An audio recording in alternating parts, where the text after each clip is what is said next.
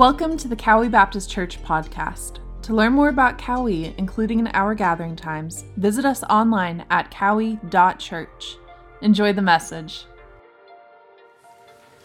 Amen and amen. Praise the Lord. Um, great is our God and uh, greatly to be praised, and so grateful this morning to gather uh, and lift high His name and just rejoice in all that He has done and continues to do. Now, this morning, as we uh, started out the service, you uh, saw a video on the Smoky Mountain Pregnancy Care Center, and uh, just want to mention a few things just in regards to that. Today, across our nation, is a Sunday that is the Sanctity of Life Sunday, and as we open up the service today, uh, I just want to remind uh, us and uh, encourage us to engage uh, together in uh, this, this fight and this, um, this opportunity that we have to, uh, to declare that from the womb to the tomb, that all life is sacred. the all sufficient, unchanging Word of God tells us that uh, every human being uh, has dignity and value and worth because they are made uh, in the image of God. Uh, I'm reminded, as the psalmist would declare in Psalm 139, that we are fearfully and wonderfully made. I'm reminded in Jeremiah 1:5 how uh, the word of the Lord came to the prophet Jeremiah, and he said, Before I formed you, I want you to notice that language. Before I formed you in your mother's womb, I knew you.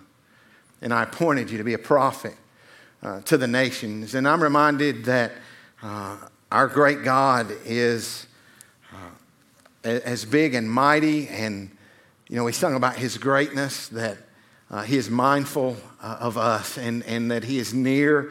And, you know, we come together and we pray and we work and we advocate and we uh, work toward a day when uh, abortion is uh, not only unnecessary and unthinkable, uh, but our hope is that it would be illegal and that we would be uh, a, force in the midst of this world for good, that we would be a place uh, of grace in our congregation, and that we would be people who would uh, not simply um, just stand for life in, in, in, our words, but in our actions as we create environments for, for fostering and as we support those who are, are fostering and as we're uh, coming alongside uh, young mothers and volunteering and serving in, in whatever ways that we can do to engage uh, in the mission of, uh, of Christ uh, in our community and to love and share uh, God's love.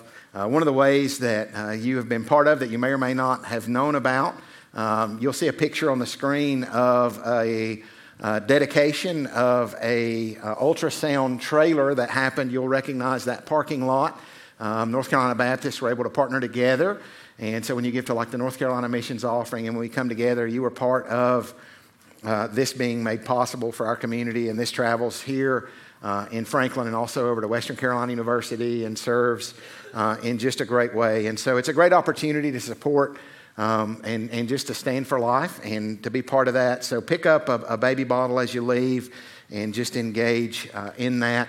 Uh, we are uh, in a series uh, called Training for Godliness. And so, if you're just joining with us, we started out a few weeks back and we uh, looked at this call that we would discipline ourselves for the purpose of godliness, that we would train for godliness, and that we would uh, recognize that the Word of God would say that, that this uh, physical exercise and bodily exercise, that it profits and it has good for this life, but that uh, when we discipline ourselves for the purpose of godliness, that it has benefit not only uh, for this life, but for the life to come. And so we've been looking uh, at that. Last week we looked at this uh, thought of, uh, of, of, going, right? And we talked about during that first week, uh, used a little illustration of Pastor Chris's family as they, uh, his in laws got kind of swept out in the current uh, at, at the beach and ended up in, uh, in a mess and just kind of pulled out by the waves. But we said that there's this, uh, this stream, right? That as we looked at four areas, as uh, we would see in the early church in Acts 2, we would see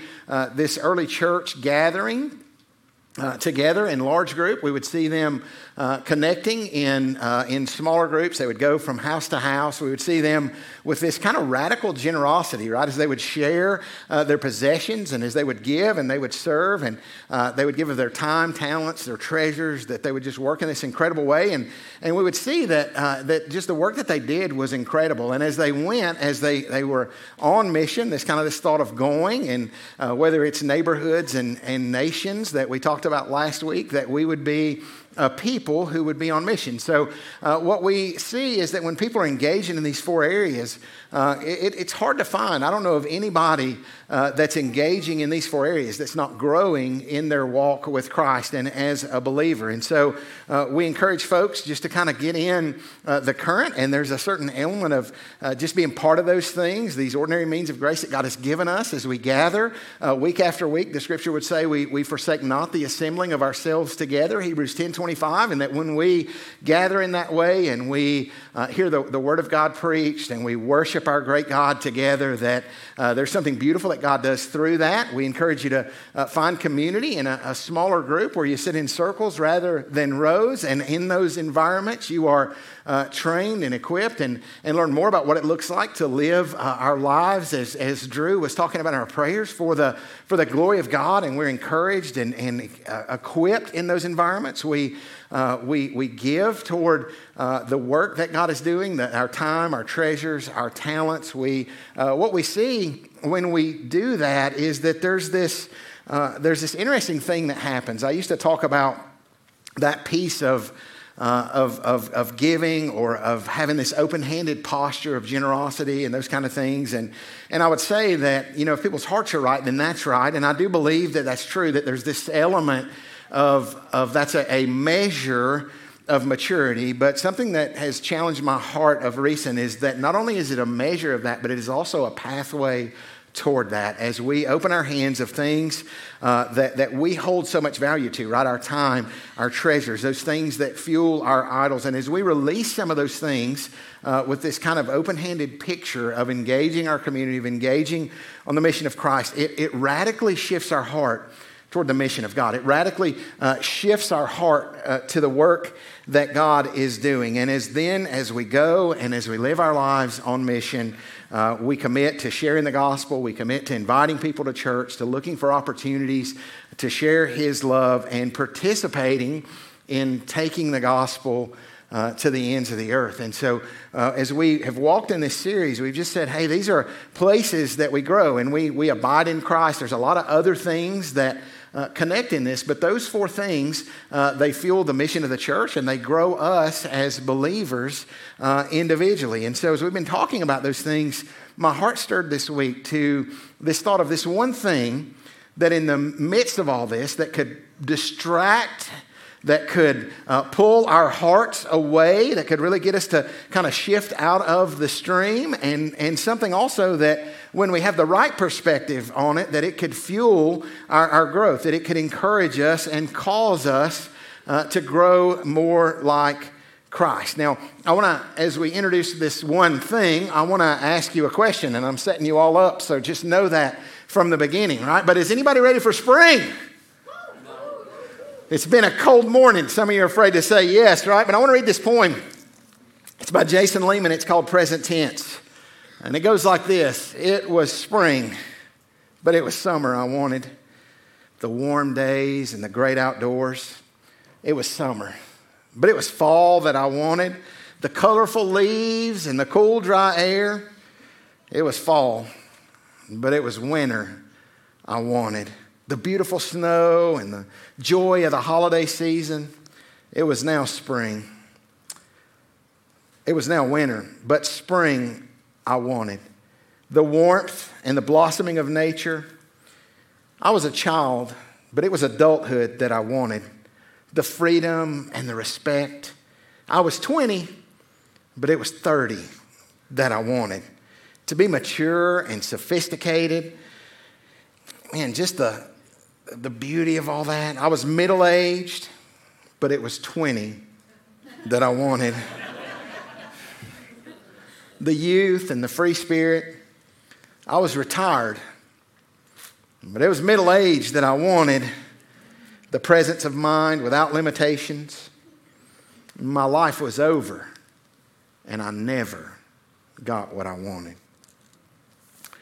And could it be that this lack of contentment that we see in all of our culture and that uh, works its way really in, in all of our lives, if we're honest, that this desire for more and these things, could it be that, uh, that those, either the lack of that or a, a sense of that uh, is impacting our lives in an incredible way? And so we're going to look at 1 Timothy chapter number 6, verse 6, uh, and we're going to read verse 6 to 19. And, and I want to encourage you uh, to lean in this morning and uh, and I believe that if we can get a hold of this, right, and if, and if God can do a work in us that allows us to really understand that He is enough, that Jesus is enough, that it'll change everything about the way we live. If you'll stand with me in honor of the reading of God's Word, we'll read verses 6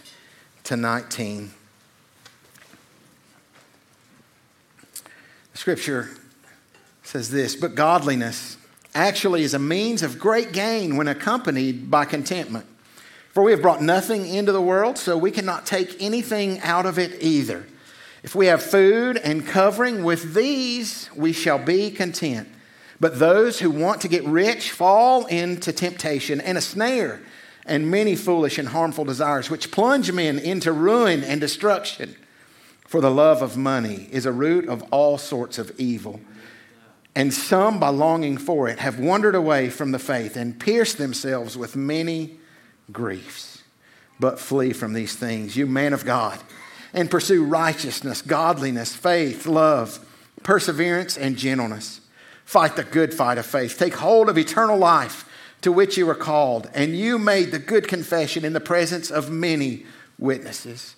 I charge you in the presence of God who gives life to all things, and Christ Jesus who testified the good confession before Pontius Pilate, that you keep the commandment without stain or reproach until the appearing of our Lord Jesus Christ, which he will bring about at the proper time. He who is the blessed and only sovereign, the King of kings and Lord of lords, who alone possesses immortality and dwells in unapproachable light whom no man has seen or can see.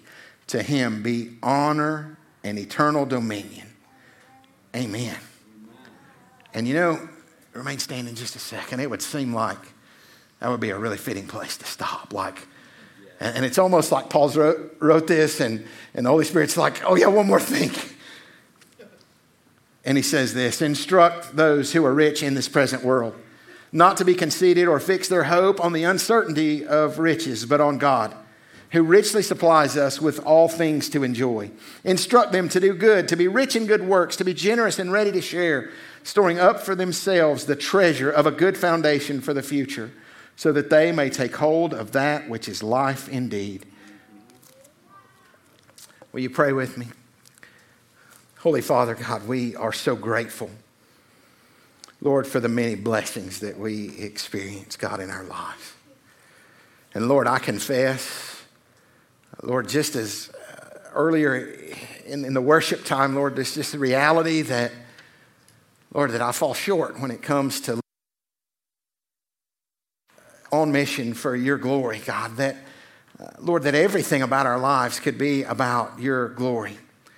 And God, I confess here that it's hard to be content in the midst of a world that there are so many things uh, vying for our attention, so many ways that we feel like if just one more thing, we could find satisfaction and we could find happiness. God, I pray in the power of your Holy Spirit, God, that you would remind us today that Jesus is enough.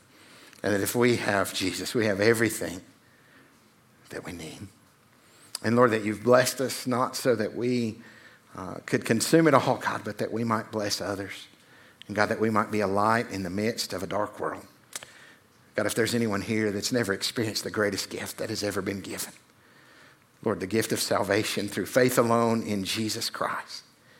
God, that this morning might be the, the time of salvation for some gathered in this room. God, we love you and we thank you and we ask for your blessing on the reading of your word and on our time together. In Jesus' name, amen. You may be seated uh, this morning. Now, Paul writes, and he starts with this uh, desire to be rich, and then uh, he kind of gets everybody, right? So he starts with some that might have this, uh, this desire to be rich, and then he says uh, not only uh, some engagement with those, but he, he then engages those who are rich. Now, when we think about this word rich and we think about the things that it means or what it means in our lives, a lot of times when we hear that word, uh, we certainly immediately go, Well, that's not me. Because we look around and we can find people with more than we have. We can find people that have more things than we do, and we say, Well, they're rich, uh, not me, right? But what we read in this passage, right, Paul uh, is charging Timothy to command those who are rich in this present world. And so when we look around, and even if we think about uh, those that we talked about last week when Carla was with us in Honduras and the people that we will serve there, uh, the reality is that if I'm honest, like that's us, the majority of Americans, we would be the rich in this present world. But here's the thing we don't feel rich when we think about our lives, we don't feel that way. And some people would say rich is this thought of having more uh, than you need. And, and what we understand is that many times, right, we uh, have this desire and we think, hey, I've got to have these things. And if I had this, it would bring satisfaction. And we live in a world where there's a lot of things about, you know, these get rich quick schemes. Some of you may see some of those things, or you may have been around some of those things, and, and we have these desires and we want things. I know when uh, Sherry and I started out, we we, we wanted things that people that were a lot further along than us had, right? We wanted uh, to have those things and we wanted them now. And, and, and when we do those kind of things and we look back at our lives, we see that uh, some of the mistakes that we made in that impacted uh, things about our life and the things that we would, uh, would like to have done, we couldn't do because we uh, had, had placed ourselves in debt. We'd done different things that had impacted. But, you know, a lot of times, uh, I don't know if, if you guys have certain things that you might think, hey, you know what, if I just had that. Well, my son, uh, a few weeks back, was in one of those kind of moments where he really wanted uh, something new. And so when uh, we want something like that, a lot of times we can get consumed with the desire for some of those things. And, and all of us have felt that way at some point in our life. We've had a moment like that. Well, well Grant was kind of in that mode and, and he was thinking, like, you know, how could I get this thing? And so we're talking and we're kind of going back and forth. And he says, hey, can I sell some stuff? And we're like, hey, that'd be fine. And so I've got an eBay account and I'm like, Grant, uh, you know, have at it, man. Sell whatever, you know, that, and, that, that you want from your room, things that are there, you know, things that are yours. Uh, we kind of go through. Actually, I mean, we might not have went into a lot of detail. Maybe I just assumed that that's what he would sell. And so, uh, you know, we, we're actually on a, a little trip, and uh, we'd, we'd gone to a, a, little event over in Pigeon Forge, and we had a, a little break there. And so, him and another pastor's kid in the community were, was with us, and they're uh, going to stay in the car while we run into the store. And so he's, uh, you know, kind of just tinkering on the phone and, and has the eBay thing, and he's thinking about all these things. And we get back to the car, and Sherry has began to get emails from our, our eBay account. I'll, I'll, show you a couple of those. I, I made sure she saved them because I knew there'd be a time for this. And so I know. And so I look at this thing, and, and he's got a grill for sale, 170 bucks if anybody's interested. He's uh, he'll be glad to sell it to you for that. Uh, shipping, yeah, here you go. Now here's a six-person uh, camping tent, brand new, $140. Anybody needs a, a, tent? It's a little cold today, so I don't know if that's going to be a, a hot item. And then the third thing uh, that we saw was that we actually had an offer on this laptop. Now now, here's the interesting thing about all those. And, and, and after our early service, there were people that came and they're like, you know, I think he's a businessman. I think this is going to work out. But the thing that was interesting is he owned none of those things. and so I, am asking him, I'm like, Grant, what, what, what, are you, what are you doing here? And he's like, hey, listen, uh, said, I found some things that are on sale. And he said, I need to introduce you to this term, Dad. It's called drop shipping. I said, so, so, so explain to me. He says, well, they're going to buy it, and I'm going to go online and put in their address, and the company will ship it to them. And in his mind, I think in that moment, he's like, I'm going to be rich. Right? this is going to be awesome, right? And so, and we talked about like the perils that could happen with some of this, and, and, I, and I'm like, you know, if you've got somebody that's agreed to that, it seems like a great idea, but this is going to go south somewhere. What if it comes in damage? We kind of talk about it, take down the listings and all those kind of things. But if you need a job in five years, he's probably going to be um, an entrepreneur uh, in the midst of that. But, but here's the thing, right? We always are looking for satisfaction in a hurry. And in verse 6, we see this reminder that godliness is actually it's this means of great gain when it's accompanied by contentment. So if we're training for godliness, we understand that this that, that godliness and contentment that they are connected. And it's great gain when those things are together. But without contentment, our pursuit of godliness will be derailed by the pursuit of the things of this world. If we have our eyes fixed on the next thing. And here, here's the truth, right? It's hard for us to be content. We live in a social media world and we are constantly seeing what other people have. We're constantly comparing what our buddies have compared to what we have. We're constantly seeing the advertisement that says if you get the new iPhone, that it's going to do this. If you get the next thing, it's going to bring satisfaction, right? And we, we understand that those things are realities in our lives. Now, what is this word contentment?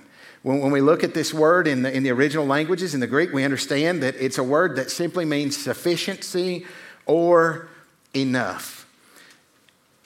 All that you need, you desire.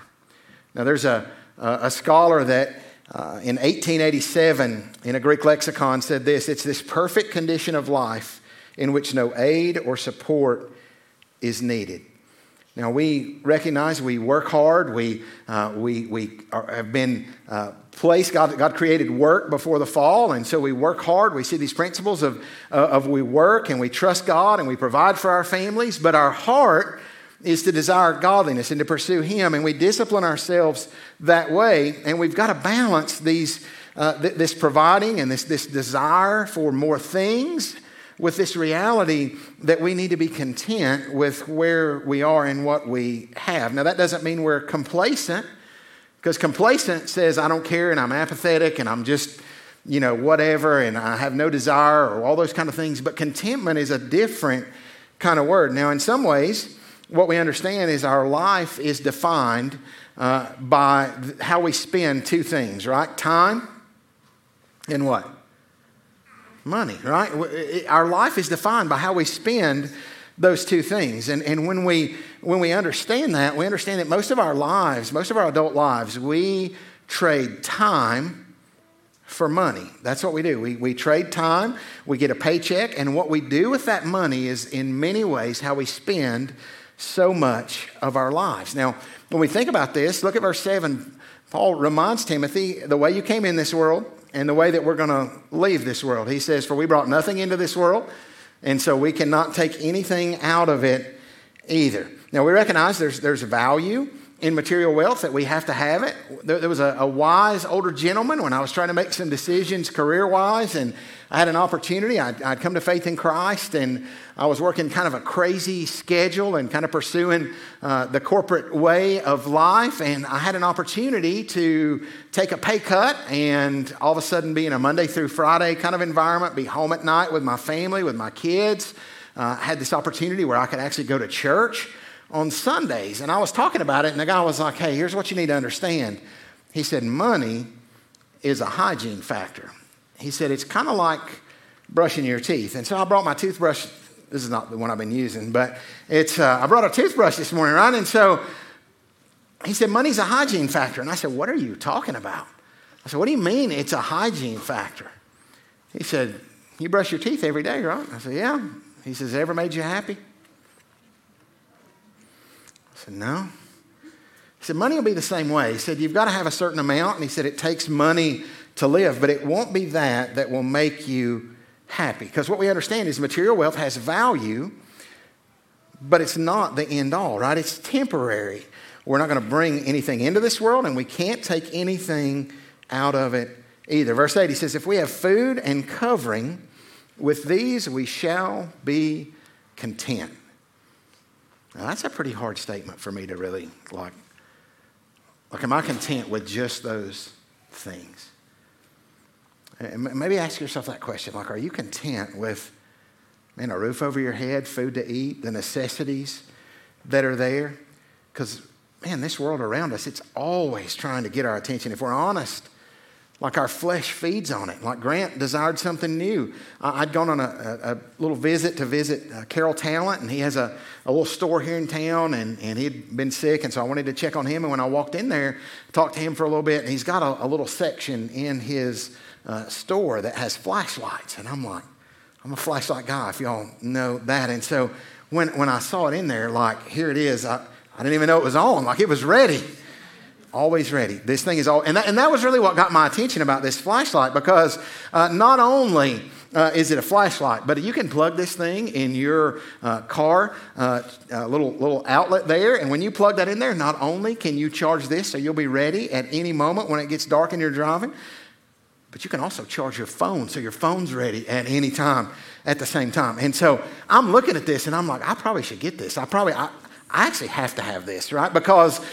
because, I mean, like I walk the dogs outside at night, and this thing's got like a lot of lumens, and I'm looking at that, and, and then, like, even past that, the end of this, if I happen to ever be submerged in water and can't get my window down, it's made to actually crash out the window, right? And so I'm thinking this is a weapon. This is also like everything about this thing is calling my name. It's got a clip on it, it's got a magnet on it. Everything I need in a flashlight is found right here, right? And so, I mean, it was the best $20 that I've ever spent, really. It really was. And, and so, and, and I know a bunch of you are going to go get one this week, right? It's okay, right? Because this is awesome, right? And, and it didn't put us in any, you know, it was, it was okay for me to have it. But here's the thing the world tells us this the world tells us a lie that, that, it, that we can find happiness in the possession of things, that things will bring us happiness. And what we find out, I mean, I was pretty happy in that moment. I'm not, I mean, I'm still happy about this, but it's not like I'm not as happy like as I tried it out. It was really cool. But, but here's the thing it's short lived, and we find ourselves hungry for more. We find ourselves desiring more.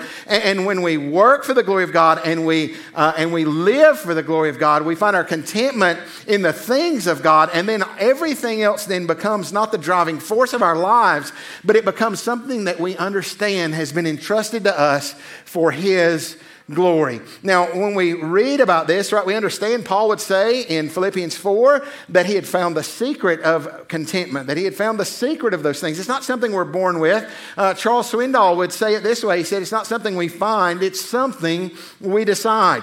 Now, we understand it's a difficult thing. we, we, if we're honest, this gets all of us at some level. Verse 9.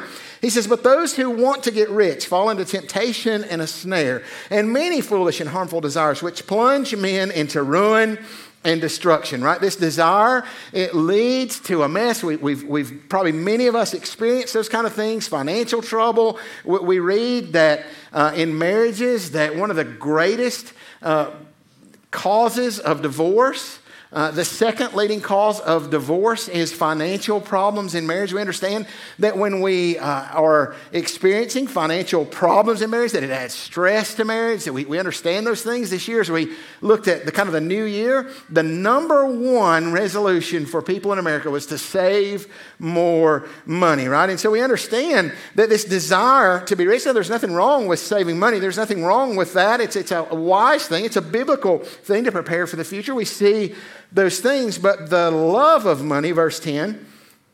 Now, this is a misquoted verse. A lot of times we say that money is the root of all evil, but, but there's nothing uh, wrong with having wealth. The scripture says that the love of money is a root of all sorts of evil, and some, by longing for it, have wandered away from the faith and pierced themselves with many griefs. Now, we understand that, that this love of money, right, that you can track back. If you think of the evil uh, that you see in our world so many times, uh, the love of money, uh, it fuels so much of the evil, of the, of the drugs that are sold, the things that are going on, sex trafficking, all. I mean, you can go into so many things, and there's this desire for wealth that fuels so much of the evil of this world, right? But what we understand and what we read is that there's many griefs, right? And that word griefs, now what we uh, experience and, and, what we're thinking, we're not thinking of this kind of crazy evil stuff that we might be thinking about, but, but when we understand this desire for the love of money causes grief in the midst of our lives, it's this thought of intense. Um, anxiety. It's this thought of, of distress and pain. And what we understand is that when, when our pursuit is for uh, wealth and our goals and our desires are all based on that, that what we end up with is, is this incredibly stressed out uh, kind of moment. And we, we find ourselves in a place like Sherry and I was when we were young in our marriage. We said, hey, we work hard, right? And we're doing these things. And we weren't planning. We weren't looking at saying, hey, we're going to need to set aside some things and we want to do things. We said, hey, we work hard and we want to go on a cruise. And so if we've spent all our money and we don't have that, hey, we've got a credit card that'll take care of that, right? And so we'll swipe that credit card or we'll do those kind of things. And instead of these blessings, right? We have these blessings in the moment, but what we understand then is that they result in stress and there's this temporary thing. And so we, we learned the hard way, right? Proverbs 22 7 would say that the rich rules over the poor and the borrower becomes the lender's slave. And so we try to help young people when we do our premarital counseling, like to get this early right? To understand, right? If we live within our means, if we have a plan, if we understand that, that the pursuit of wealth, that it's going to result in, in, in, all kinds of stress, in all kinds of things. Dave Ramsey would say it this way we buy stuff we don't need with money we don't have to impress people we don't really like. And, and we see it all around our culture, right? I want to fast forward to, to verse 17 for just a second. And I want to point out a couple of things. This is some biblical uh, truths that we want to see. And it, it, the, Paul says this to Timothy. He says, Instruct those who are rich in this present world not to be conceited or fix their hope on the uncertainty of riches, but on God who richly supplies us with all things to enjoy. Notice what it says here it says, God provides us with all things. And the very first thing we see in this is to enjoy. And so there's nothing wrong, right? It's so important uh, for us to understand when we read this, God has provided us with all these things to enjoy. He wants us to enjoy these gifts that He has given. And it's so important that we have this biblical worldview of money. And so when we see that God has provided, what we understand is we've got to answer this first question, right? Who does this money belong to? Right? And so we're, we're going to maybe say this together. Psalm 24 1, I'll read it and then we'll say it together. It says, The earth is the Lord and all it contains, the world and all those who dwell in it. So what we understand is that God owns it all, right? So God owns it all. This is what, when we uh, recognize that, if God owns it all, then I understand I'm responsible to Him for how I spend the money that He has blessed me with. And that means that when we handle our finances, when we look at the things of this world, that it is a spiritual decision, right? That it is something that we understand. Bryan Chapell says this He said, The New Testament teaches that wealth is not a sin. Right? Being wealthy is not a sin, right? It's when it's not us having things. It is when the things have us and the desire for things. Bryan Chapell says it this way. He says, It is not a sin, but it is an immense responsibility. It feeds our pride and it roots us deeper in this world. It, it said, if it feeds our pride and roots us deeper in this world, it will devour us. Right? We see that. We understand that. We see people with all the things that we could ever want, all the things that we could ever dream of, miserable and struggling. But he goes on to say wealth is also a vast opportunity because it has been wisely remarked a man's opportunity to do good to others increases with the abundance of his riches. So God owns it all. The second thing is he's, he's blessed us with some. Now we forget where these things come from. I worked hard. I did this. We, we think of those kind of things. I think of my kids. Like I, I bought some uh, food for, for, my son this week, and I kind of reached in the bag and, and got a little snack out of it. And he looked at me pretty hard right there in that moment, right? Like that's mine, right? You know. and, and I heard a, a speaker one time. He was talking about his kids, and he was telling his kids something. And the kid said, "I'm going to my room, and I'm going to close my door, and I'm going to do all these things." And he said, "Here, you need to understand something." He said, "You're poor." He said, "You don't own anything, right?" He said, You're poor. He said, you, You're broke. You understand? He said, This is my room. He said, Now I'm entrusted. I'm letting you use it. And, and we've got to understand that, that when we really think about that, we think we're in full control of all. But what we understand is that it all belongs to Him. And we need Him. He doesn't need us, right? We need Him. And you say, Well, I worked for it. Listen, the, the very breath that you breathe is being sustained by the King of Kings. Like when Paul wrote to Timothy in the midst of that, he is reminding him that he is the sovereign Lord and the King of Kings and that He is worthy of all things. And so, if God owns it all, here's the second thing, right? If God owns it all, what does that make us? Right? We're stewards, we're managers so to speak. Matthew 25, Luke 16, you see some of the principles, but we are managers, stewards of what belongs to Him but has been entrusted to us. A definition of that is steward is a person that manages another's property, finances, or affairs. A steward acts as a supervisor or administrator of finances or property for another. And so a lot of times we think about uh, this biblical perspective of finances, and we might say, well, God, uh, 10% is His and 90% is mine. Listen, we want to understand God owns it all. We are stewards of what He has given us. And stewardship, Ron Blue says this He said, is the management of God's resources for the accomplishment of God given goals. And so it's so important how we manage the things that God has given us.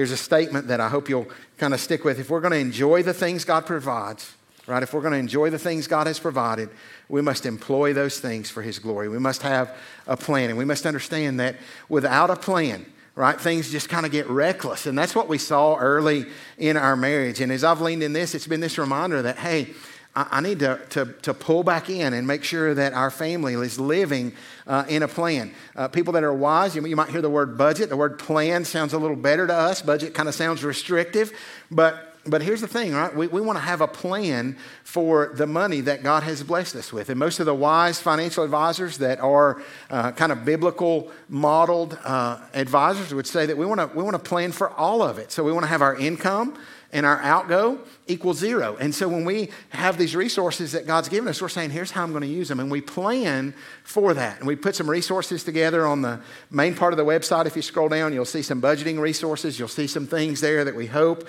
will be a blessing. And my hope is that you would do some homework this week, that you would say, okay, I'm going to recognize that God owns it all. He's blessed me with some. And, I want to take a look at, at my life and my finances. And I want to and I want to see what, what they reveal, right? We want to look and we want to kind of allocate, we want to inspect those things and say, Here, here's how I'm living. And what does this reveal? Jesus would say that uh, where your treasure is, there your what?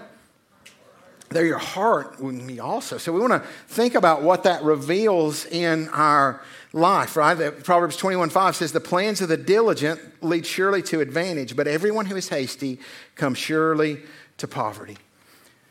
I want to close with just a couple of statements, and we're going to, we're going to worship and be grateful for, for God's blessings in our lives. But I want to encourage you watch out for greed because we can miss it, right? We can get consumed in the things of this world.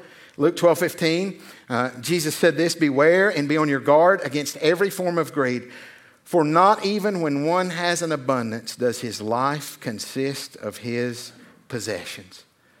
This is something we don't think about a lot. Nobody really comes into the office and they're like, hey, um, you know, I'm kind of struggling in this area and I want to talk about it. It's not, generally, it's not places that we even recognize. And here's the instruction that Paul would give to Timothy. He would say, Flee from these things. Verse 11, you man of God, and pursue righteousness, godliness, faith, love, perseverance, and gentleness. Paul instructed Timothy to flee these things. And when we flee these things, it's a word that, that we talk about so often, right? When we flee something, we're turning from it. It's a word we use in church often. It's this just thought of repenting. And if this is where we're at, like if we are wrapped up in the things of this world, if we are wrapped up in the next thing and we are not content, then, then the call from Scripture, right, is to turn from those things and pursue something different. And what we see this call to pursue is righteousness and godliness and faith, love, perseverance, gentleness, right? We, we, want, we don't want to trust the things of this world. We want to trust in the one who made the world, the one who holds the world, the, the one who owns the world. Matthew 6, verse 31 would say this Do not worry then, saying, What shall we eat, or what shall we drink, or what shall we wear for clothing? For the Gentiles eagerly seek all these things, for your heavenly Father knows that you need these things. But seek first his kingdom and his righteousness, and all these things will be added to you, right? Everything flows out of a relationship with him. And what we understand is every decision is a spiritual decision. And we can trust Him with every need of our lives, knowing that He has fulfilled our greatest need through the cross of Jesus Christ. It is through the death, burial, and resurrection of Jesus that our greatest need is met. Our sin had separated us from a holy God, and even though we didn't deserve it, even though we were sinners, Christ died for us. And it is through repentance of our sin and placing our faith and trust in Jesus that our relationship can be restored. we have the example of the greatest gift, right? John 3:16, for God so loved the world that he gave his only begotten son that whoever believes in him should not perish but have everlasting life. And my hope is this morning that we as his people would live different from this world. That our homes and our families would not fall into the, to the struggles and the stress and the craziness that uh, comes when our eyes are fixed on trying to gain all of these things and find our satisfaction in those things. Again, it's not those things, it is the, the desire for those things. It's when those things have us. And the greatest thing that might could happen in any of our lives is for us to say, Jesus, you have given me all these things, and what I have is enough. And then to begin to get a plan, to begin to live according to the principles of Scripture, and to say, you know what, everything in my life is about you, God. It is for your glory. And I pray that you would help me in every decision and in everything to use what you've entrusted to me for your glory. And some of that involves enjoying it, right? Let's pray. Father, we're thankful, Lord, for the, the so many gifts that you have blessed us with. God, if we have a roof over our head and the food that we need, Lord, your word would tell us that we should be content that we have enough. But God, I confess that, uh, God, I struggle in this. Lord, help us to, God, help us to pursue godliness and you above all things. Lord, help us to recognize that if we have you, we do have enough. Lord, let us work and, and live for the glory of your name, not for the, the things of this world. And God, may you help us to use all that we have, Lord, to be a reflection of who you are. Lord, may we manage and steward it uh, for your glory. And God, I pray that, uh, God, you would help those in this room that, God, have already found themselves in a, a place where it feels like there's just things all around, Lord, just strapped in and hard to, hard to navigate, Lord, and just feeling the pressure of all those things. Lord, I pray that uh, they would take a step, Lord, in just a different direction. Lord, I pray that, uh, that you would help us, Lord, to flee uh, the desire and the love of those things, Lord, and, and to pursue you. God, help us to find contentment. Lord, to choose contentment. Help us to do it today. Lord, if there's someone that doesn't know you, God, I pray today, Lord, that they would turn from the pursuit of the things of this world and that they would turn to you, God, in surrender, in repentance. God, we know that our sin separates us. God, you took the wrath that we deserved on the cross and made a way for us to be restored if we would only believe and trust in you. God, we love you and we thank you, Lord, in Jesus' name.